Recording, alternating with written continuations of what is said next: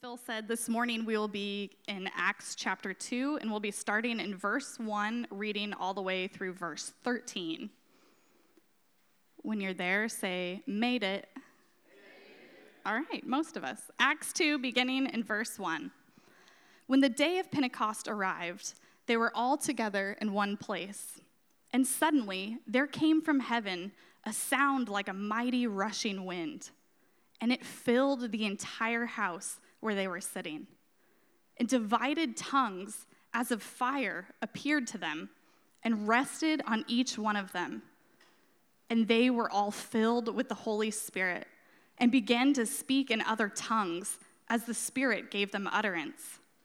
Now there were dwelling in Jerusalem Jews, devout men from every nation under heaven. And at this sound, the multitude came together, and they were bewildered because each one was hearing them speak in his own language. And they were amazed and astonished, saying, Are not all these who are speaking Galileans? And how is it that we hear, each of us in his own native language, Parthians and Medes and Elamites and residents of Mesopotamia, Judea and Cappadocia, Pontus and Asia?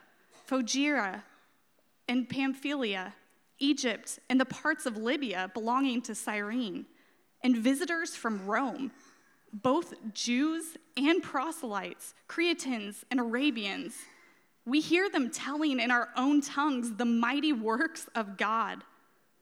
And all were amazed and perplexed, saying to one another, What does this mean? But others mocking said, They are filled with new wine. This is the word of the Lord. Well, yes and amen. Good morning, West Side. We are glad that you're here. Um, if it's your first Sunday here, man, what a text of Scripture and a place to be in. Man, we've got tongues of fire, all types of controversial stuff, and everybody will leave offended today, and we love you. Welcome to West Side. We're glad you're here. But hey, we are in our series through the book of Acts, and we always take this time of the year to sort of look at the vision of the church and who we are. And so we are looking at the book of Acts with the series entitled Rooted and Renegade. And so, what we've said is disciples of Jesus are rooted in the words of Jesus, and we are renegades in the works of Jesus. And so, if you want to catch up on this series, you can go to our website and check out what we have been looking at. Today, listen, I'm very excited today. This is a massive passage of Scripture. And I would say this apart from the incarnation that we um, celebrate around Christmas, apart from the resurrection, the death and resurrection of Jesus Christ that we celebrate on Good Friday and Easter, I would say the next most important event that happens in the New Testament is the day of Pentecost. And so, this is going to be a two part message as we're going to deal with some particulars today, and then we will deal with the rest of chapter two next week. But I'm very excited about this. And this is the thought that I sort of want to start us with today, and it's this moments make movements any great movement that we see and look back upon in history, we can almost always trace it back to a significant moment. And so I thought about some of the great movements in history. Um, how about this one? The signing of the Declaration of the Independence. I mean, goodness gracious, like this was such a moment when our founding fathers um, came and signed this declaration.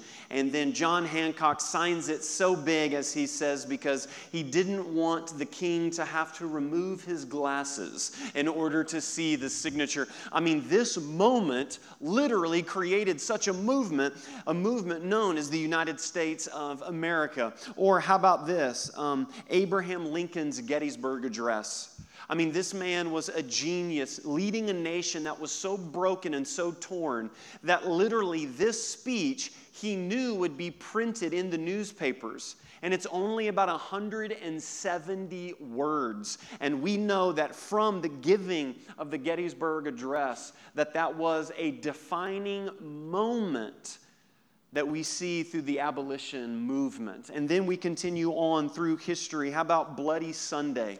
As we see during the civil rights campaign, as they marched across that bridge in Selma, Alabama, and they were told, if you march across this bridge, you will be met with violence. But what they knew about that moment was this was the first moment that it was televised.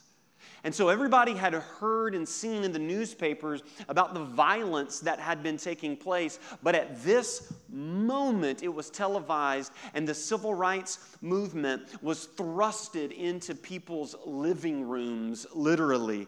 And then we continue on with that great speech from Dr. Martin Luther King I have a dream. This moment that signified that the civil rights movement was not going anywhere. Or even think about this the 60s when it comes to Woodstock, okay? I don't really know what good came out of these three days. Um, a lot of debauchery and stuff, some really good music, okay? Some really, really good music. But when you think about this and people look back, Vietnam, everything is taking place, this moment was a defining moment in the movement of the 60s. And then when you continue on and you think about human advancement, and the landing on the moon, if you believe in that kind of stuff, okay, right? Um, why is the flag blowing? There's no wind, okay, right? Um, all of you conspiracy theorists and your little tinfoil hats, all right? This, this was a significant moment in human history. And then thinking even more about technology, that moment that Steve Jobs stood on a stage and said, What if you could get a phone call, check your email, send a fax, and do seven other things that require four different devices all on one device? And then this moment could be the end of human. No, I'm just kidding, right? The phone, the phone, right? Here's what I'm saying all great movements get boiled down to a significant moment. And most of the time, those movements didn't even know that they were a movement until that moment. And if I were to say this, that Christianity, as we know it now, was nothing like what it is today as we arrive at Acts chapter 2. Remember, we've been in Acts 1 for a couple of weeks, and they have been waiting on this moment. Jesus has literally said that you need to be in this room, you need to wait because the Holy Spirit is going to come upon you. And you can trace the origin of the movement of Christianity to the moment of Pentecost. Now, of course, the death, burial, and resurrection of Jesus Christ is the heart of our faith. But if you notice, the death, burial, uh, burial, and resurrection of Jesus only had, after that, about 120 disciples as his followers. We see in Acts chapter 2 that after this moment that there is it goes from 120 to 3000 followers in just a, a moment. And now um, a lot of historians don't know what to do with the significance of this moment. Um, there's one guy by the name of rodney stark who's a sociologist and he's been at stanford and harvard and he has more degrees in fahrenheit and all of that good stuff okay? And he has looked at the movement of Christianity, particularly in the first 300 years. And he would say that this moment is a defining moment. And he says this Christianity did not grow because of miracle working in the marketplaces, although that has and was taking place or because Constantine said it should be the national religion, or even because the martyrs gave it such credibility. It grew because Christians constituted and created an intense community like the world had never seen. And the primary means of its growth was through the united and motivated efforts of the growing number of Christian believers who invited their friends, families, relatives, and neighbors to share this good news. Now, he's looking at that from literally just a sociological perspective, um, the left brain data, and all of that.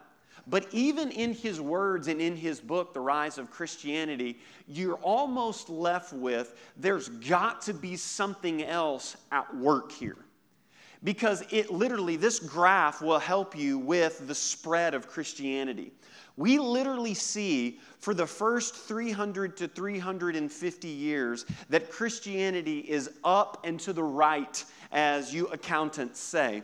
That it literally goes from a small band of 120 to 3,000, that literally in just 300 to 350 years, 30 million Christians were reported to be living in Rome. That was the majority of the Roman population at the time. Now, how in the world could 120 disciples, many of them misfits, a majority of them were common blue collar laborers, fishermen. Think about it as just being a factory worker today, just an honest worker, hard worker. Now, through these 120 comes 30 million followers. There's got to be something else at play here. And I would argue this, and this is our big idea in the thesis today that the source of the Christian life is the Holy Spirit. That is the source of the Christian life. That it is not just these 120 followers. That it is not just Peter standing up on the day of Pentecost preaching one of the best sermons that anybody's ever heard. That there is something, or rather, there is someone else at play, and it is the Holy Spirit. And so today, we're going to be looking at and understanding the doctrine of the Holy Spirit. We're not going to get into the weeds on some particulars, but by far, the lead character and the dominant role in Acts chapter 2 is not the disciples, is not Peter's sermon, it is the Holy Spirit. And I love what the theologian John Stott says. Without the Holy Spirit, Christian discipleship would be inconceivable, even impossible. There can be no life without the life giver, no understanding without the spirit of truth, no fellowship without the unity of spirit, no Christ likeness of character apart from his fruit, and no effective witness without his power. As a body without breath is a corpse, so the church without the Spirit is dead. Yes and amen. The Holy Spirit is the source of the Christian life. And that moment of Pentecost being so significant to those Jewish believers through the empowerment of the Holy Spirit, becomes the movement of Christianity. And listen, can I just say this and just be up front today? I believe that as we walk through this passage, I believe that as we understand the third person of the Trinity, God the Holy Spirit, I believe that there can be a moment in your life where God creates a movement. Because I believe some of us have relationships that seem to be dead. Some of us have a job status that seems to be pending. Some of us have health issues. I don't know what is going on in your life, but I know that all of us desire some sort of change and some sort of movement of God in our life. And listen, I believe that that can happen in a moment through the power of the Holy Spirit. Amen? So, listen, here's what we need to do I need to do a little bit of teaching before we dive in um, because in our area, there's sort of two great extremes when it comes to the understanding of the Holy Spirit. The first one is this I would call it an underemphasis. Some of us maybe grew up with a background where it was more Father, Son, and Holy Bible, okay? We just, we don't really know about the Holy Ghost. That stuff kind of freaks us out. And so for us to get real crazy in worship would be about right here, okay? That's about as wild as we're going to get. Maybe on Christmas Eve when they ask us to hold up the candle, oof, oof, spirits move, okay? So, uh, you know, a lot of us grew up in that environment, maybe where it was sort of maybe head knowledge. It was very academic. It was Father, Son, and Holy Bible, right? And then some of us grew up in an environment where the Holy Spirit was everything, okay? Somebody passes gas or you run over a tire going to church and you're like, it's the devil. It's the spirits are out and they're after me. And the wind blew today and the leaves rustled in front of my door. And I believe it was God sent. I mean, it's just everything. And there, what I would like to call is an unhealthy overemphasis of that. Hey, listen, I don't want to be in either one of those camps. What I want to be in is I want to be in the Bible camp. I want to be rooted in God's word, but I want to be a renegade empowered by the very Spirit of God. And what becomes so difficult about the understanding of the Holy Spirit is we would love to put it in a box. We would love to put God the Holy Spirit in a box because God the Holy Spirit oftentimes does things that we can't necessarily explain. God the Holy Spirit is the one that presses us to the edges. God the Holy Spirit is the one that leads us into the unknown. But here at Westside, we use this type of language. We have what we called close handed issues and open handed issues okay? So, when it comes to close handed issues, these are the doctrines of the faith that Orthodox Christians have believed for thousands of years, that these things have been settled. Like Jesus Christ is fully God and fully man. That, that's not up for debate. We're not going to have a discussion about that. We believe that the Word of God and the Christian faith has settled an issue like that. Um, is God's Word without error and inspiration? Inspired by God? Yes and amen. Those are close handed issues. But now there's also open handed issues. So, for example, a close handed issue would be the return of Jesus Christ. We believe that Jesus Christ is coming back visibly and coming back physically. Amen? I mean, that's really good news for the state of the world, right? I mean, that is good news. Jesus is coming back. But an open handed issue is when is he coming back and what are the signs of the times? So there's a number of people that believe a number of things. There's some of you who believe in a rapture and you've got string theory and charts and you wear a pocket protector and you've got a real thick Scofield reference Bible and all of that good stuff and you're like, "Well, didn't you see? This nation's that's great and that's awesome." I'm not a big rapture guy, but if that does happen, I'll high five you in the air and as we're going to heaven, that'll be great, okay? Listen, that's an open handed issue. We are not at Westside going to divide over those things. We will be united in the essentials, as Augustine said, but we will have liberty and freedom in these non essentials. So, the three things that I'm getting ready to cover when it comes to a theology of the Holy Spirit, these are close handed issues. These have been settled through the Orthodox faith. And the first thing is this as God's person, the Holy Spirit is fully God and the third member of the Trinity, the triunity. This is the great mystery of our faith. One God, but three distinct persons God the Father, God the Son, and God the Holy Spirit. Before there was anything, there wasn't something. Before there was anything, there was someone. God the Father, God the Son, and God the Holy Spirit living in community together. Now, the second thing is this as God's presence, the Holy Spirit is God with us. That is how, if you notice, the storyline of the Bible can literally be summarized as God with us. No matter if it's in the Old Testament or no matter if it's in the New Testament.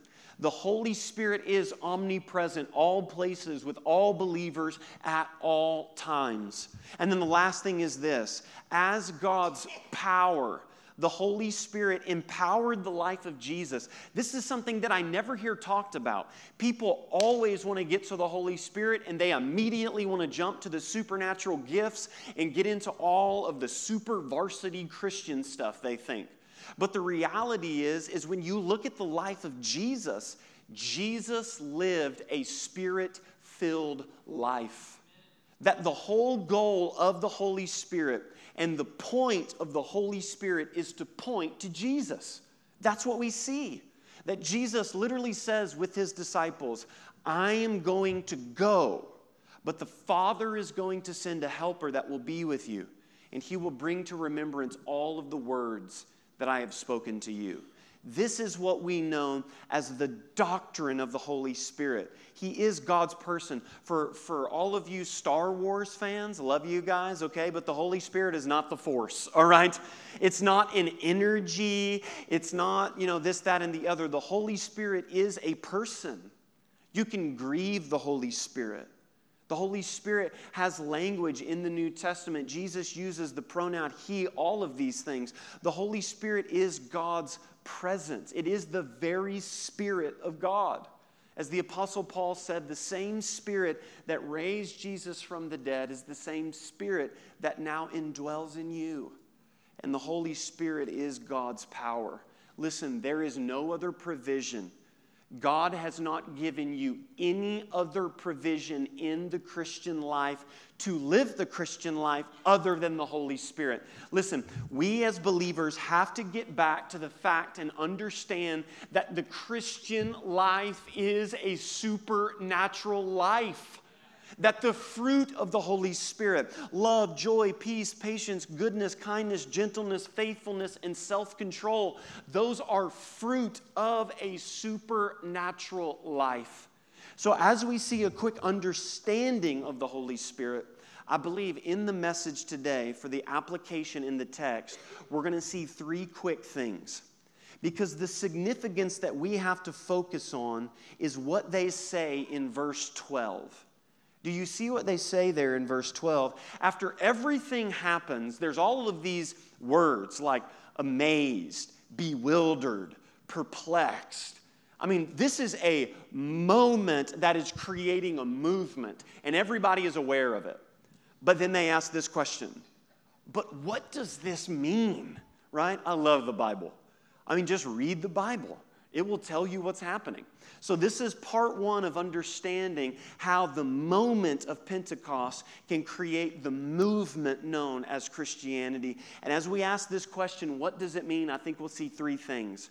We'll see an outside, a power that's on the outside, a fullness that's on the inside, and then a message that is worldwide. Okay? So the first thing is this we see power from the outside. Here it is. When the day of Pentecost arrived, they were all together in one place. And suddenly there came from heaven a sound like a mighty rushing wind, and it filled the entire house. Now, verse 1, when it says, when the day of Pentecost had arrived, that's a big deal. Luke is telling us something significant. So, in the Old Testament, the people of Israel had what was known as feasts because their calendar created their culture, much just like we live today. We have New Year's and Christmas and Easter and significant dates that shape the culture of our lives. The same thing was true in the Old Testament. When God parted the Red Sea for the people of Israel and got them out of the bondage of slavery, what we see take place after that, 50 days after God got them out of the Red Sea, Moses goes, or Charlton Heston, depending on your age, goes up the mountain and gets the Ten Commandments from God. And the people celebrated that for years to come as the celebration of the giving of the law. Now, check this out. This is how cool your Bible is. This is one story, man. This is like the best movie that you've ever seen.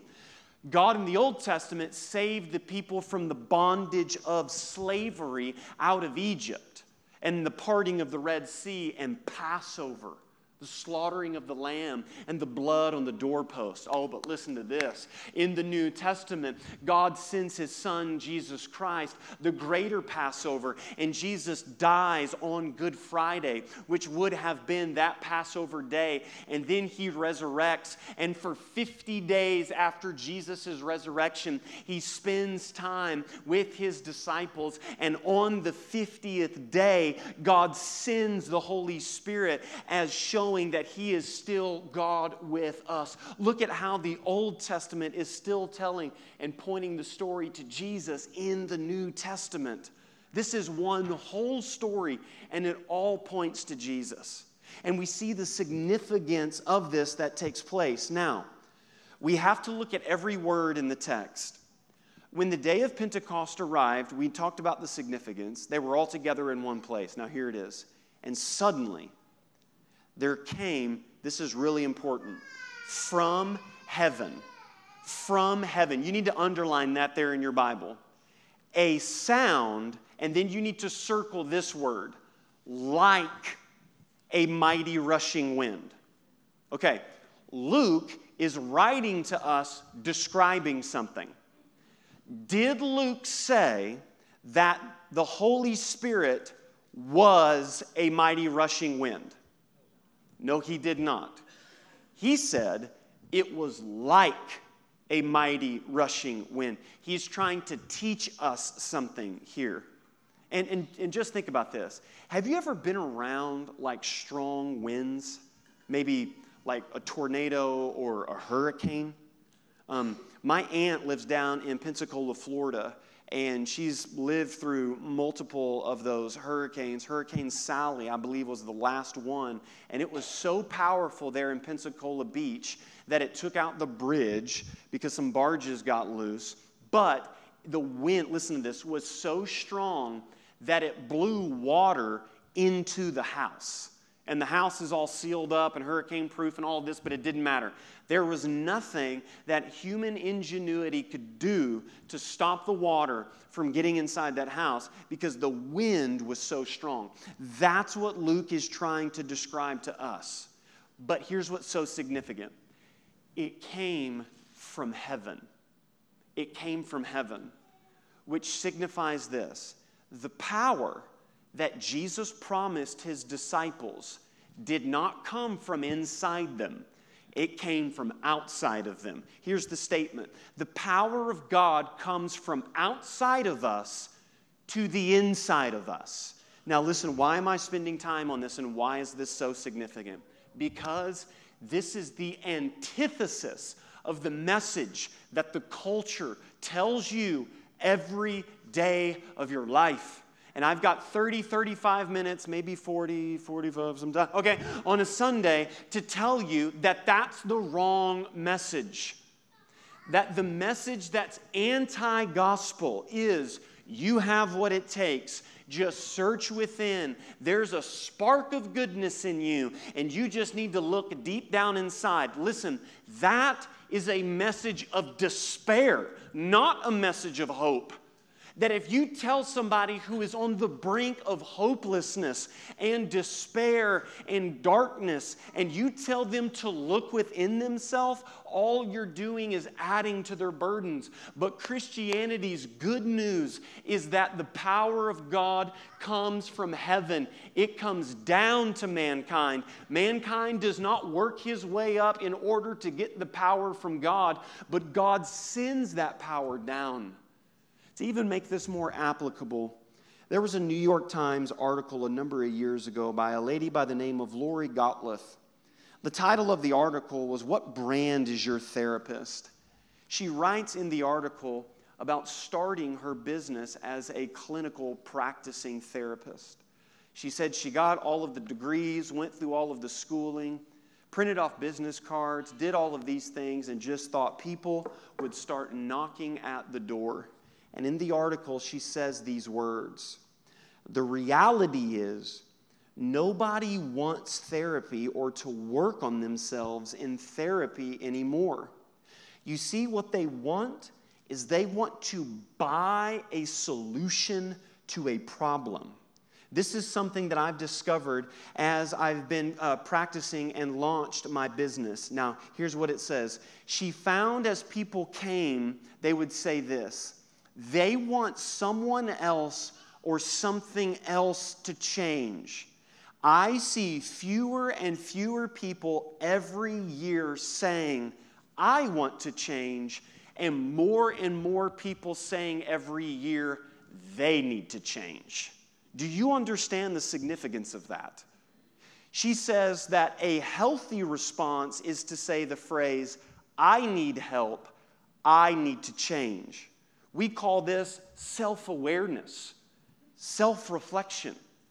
being aware that there is a brokenness in us that needs fixing. But she says the majority of people say this now, they don't say this. People say they need to change, they need to get some help. Can, can I just say something really quick?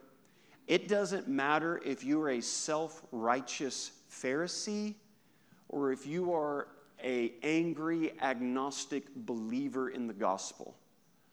Both of those statements are rooted in pride.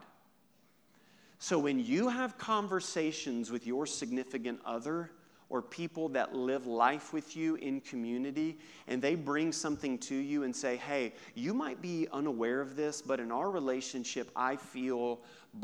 I feel like sometimes you don't hear me. I feel like that I'm being used. And your response is, well, that's just something that you need to work on. You are in a very dangerous place.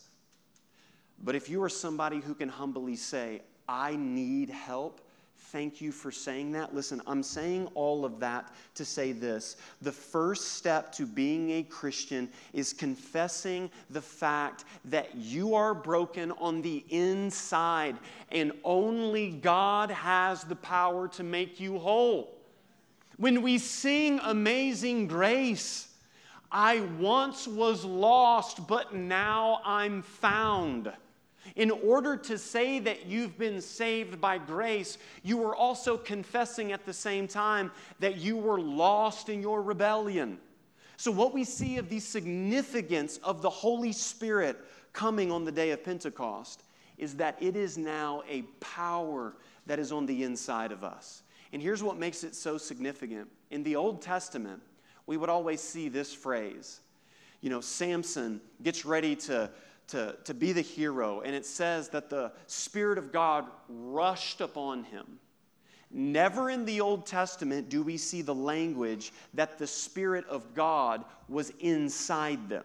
It says that it rested upon them. Because do you know where the Spirit of God was in the Old Testament? In the temple, in the Holy of Holies. It could only dwell there. But now, when you fast forward and you see that the Holy Spirit now lives inside of believers, and the significance of when the Apostle Paul says, Do not defile your body, for your body is the temple of the living God. The significance now is that God has come to dwell inside of us.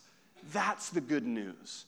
So it's power on the outside, but the second thing is this it's also fullness on the inside fullness on the inside. This is where people miss the forest for the sake of the tree, right? Verse 3 And divided tongues of fire appeared to them and rested on each one of them, and they were all filled with the Holy Spirit and began to speak in other tongues as the Spirit gave them utterance. Now, we're going to get to the significance of the tongues and the other languages in just a second. But when it comes to as of fire, okay, you have to think wind, the Holy Spirit came like wind. Did the Holy Spirit and did they actually have a tongue that was on fire on them? No, no. It is as of, Luke is describing something to us. And here's what you need to know fire in the Old Testament was always a symbol of God's presence always a symbol of God's presence. You're like, what? I've never heard that. Do You have scripture to back that up? I'm glad you asked. Yes, I do. Um, what, what was God speaking out of to Moses? It was a bush that was, was on fire, right? Oh, yeah. Um, whenever God led the people of Israel by day, it was with a cloud, um, but at night, it was a pillar of, of fire. Whenever Daniel and his boys don't bow down to the idol, they get thrown into the fiery furnace, but there's a fourth man that's in there who appears to be like the Son of God, who is Jesus Christ in the Old Testament. What we see is that fire is always a symbol of God's presence. So, what is the significance now in light of this new covenant? Moses isn't on the mountain giving us 10 things that we have to do. Jesus Christ has now given us the very Spirit of God. What's the significance of this fire? What are they experiencing? Now, listen, this is where you should always let Scripture interpret Scripture. Because what some people do is they'll take one verse and they will run with it like a renegade, okay? But what we have to do is we have to let Scripture interpret Scripture. So, when we see another baptism in the New Testament, we need to ask ourselves what this means. How about Jesus' baptism in Matthew 3? When Jesus is baptized, it says this, and when Jesus was baptized, immediately he went up from the water and behold. Anytime you see the word behold, you just need to get ready and buckle up because something cool is about to happen. And behold, the heavens were open to him. And he saw, here it is, the Spirit of God descending like a dove and coming to rest on him. Well, what's the significance of that? What happens in that moment? This, and behold, a voice from heaven said, This is my beloved Son with whom I am well pleased. This is a recreation. Remember Genesis chapter 1, verse 1? In the beginning, God created the heavens and the earth, and the earth was dark and formless without void, and the Spirit of God hovered over the waters. The word hovered there literally means fluttered like a dove. And God said, and spoke things into existence. I see the Word of God. I see the Son of God. I see the Spirit of God. This is a new creation. And so the very thing that's happening on Pentecost is the same thing that's happening with Jesus. And then when I cross reference that with Romans chapter 8, verse 16, what's the purpose of the Spirit of God? The purpose of the Spirit is the Spirit Himself bears witness with our spirit that we are children of God. Listen, first and foremost, what the Spirit of God does in your life is He not only anoints you for power for the work of God, but He affirms in you that you are a child of God. The significance of that is literally earth breaking. Let me see if I can illustrate it this way. Um, there was a famous uh, theologian. Here's the sentence um, back up. When it comes to your salvation, God the Father planned it, God the Son paid for it, and God the Holy Spirit applies it. That's how the Trinity works unto your salvation. We see that God planned it from the ages before the foundations of the earth, that Jesus Christ paid for that bloody covenant in his own blood, and the Spirit of God, before there's any miraculous power, applies that salvation to your life. But what is that application like? What's the remember? What does this mean? What does this mean? Um, it means this the famous theologian Thomas Goodwin of the 17th century had a fantastic illustration. He said, What is the significance of the baptism of the Holy Spirit and what does he apply? He said, Imagine this. Imagine you see a father and a son walking down the road. Now, the son is holding the father's hand, walking next to him. Is that son a son of the father? Yes. But there's a moment where they look at each other, and the father scoops the son up, brings him into his arms, wrestles him, loves him, kisses him, and says, I love you. I'm so glad you're my son. And then puts him back down, and they begin to walk. Thomas Goodwin says these words was the little boy more of a son in his father's arms than he was down on the street? Well, legally, no.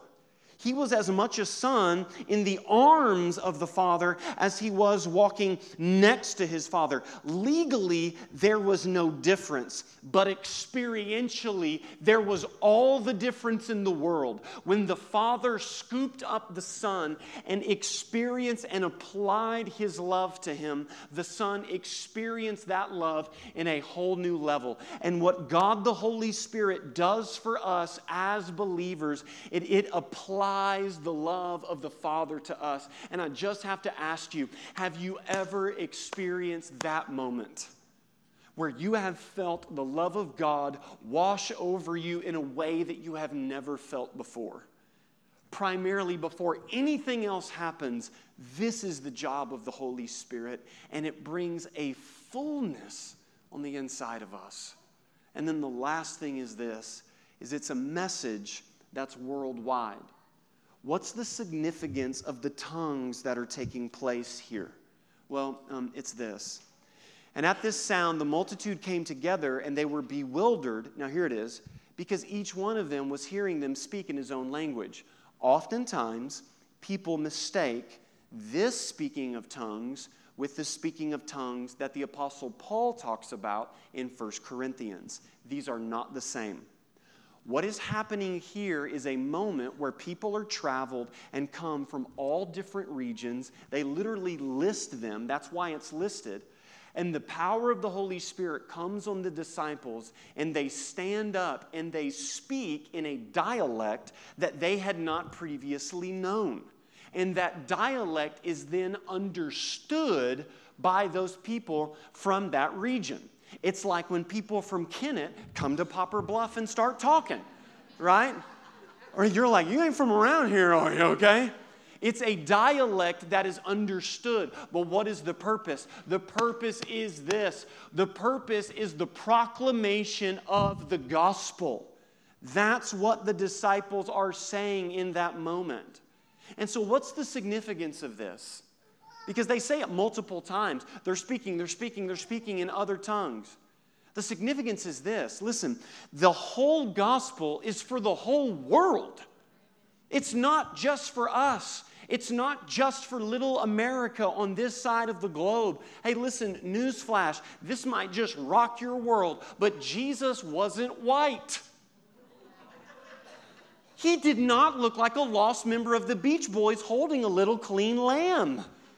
Have you ever been around a lamb? They smell like poop, okay? All of that stuff is our rendering of what that looks like. And listen, I believe that you really start to mature in your discipleship as a believer when your heart starts breaking for other Christians in other countries. That when you see what's happening in China or this, Afghanistan. The believers right now, today, that are hiding for their life. That's why for us, we have become a part of the Grace family of churches. And the significance that they have, you can go to their website and check this out, is they have an initiative to reach the Muslim people. Billions of people who don't know the gospel of Jesus Christ. And our church is going to be involved in that. Why? Because the whole gospel is for the whole world. And what other people groups would we want to reach than those that are on your TV and your news stations every single night? Guys, listen, we don't need to really pray about some things. Sometimes God just gives us a direct sign. And this is a message that is for the whole world. So, as the band comes and leads us in a time of response, how in the world could a band of misfits of just 120 go to 30 million in 300 years? Well, because when the Spirit of God shows up in just a moment, it can create a movement like the world has never seen before. I want to close with this story. There's a pastor by the name of Dr. Thomas Long one Sunday, he was preaching at his little country church about the day of Pentecost. And he kept saying Pentecost Sunday in his sermon. Well, as he was preaching, there were three little girls that sat up in the front every Sunday. And as he was preaching about Pentecost Sunday, two of them weren't really paying attention. They were wondering, one was falling asleep, Dr. Uh, Thomas Long says, but the third one was on the front row, eyes as big as headlights, listening to every single word that Dr. Thomas Long was saying. And Dr. Thomas Long kept saying, Pentecost Sunday, wind and fire and power and all of these miracles. And after his sermon was done, that little girl that was paying attention ran straight up to him and said, Oh, Pastor, oh, Pastor, hearing about Pentecost Sunday was incredible. I'm so sad that I missed last Sunday. She thought Pentecost Sunday was last Sunday.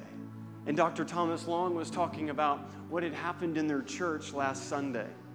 And as he was closing up the church and in his office, he says these words The beautiful thing about that is not that she misunderstood the whole point of what I was teaching.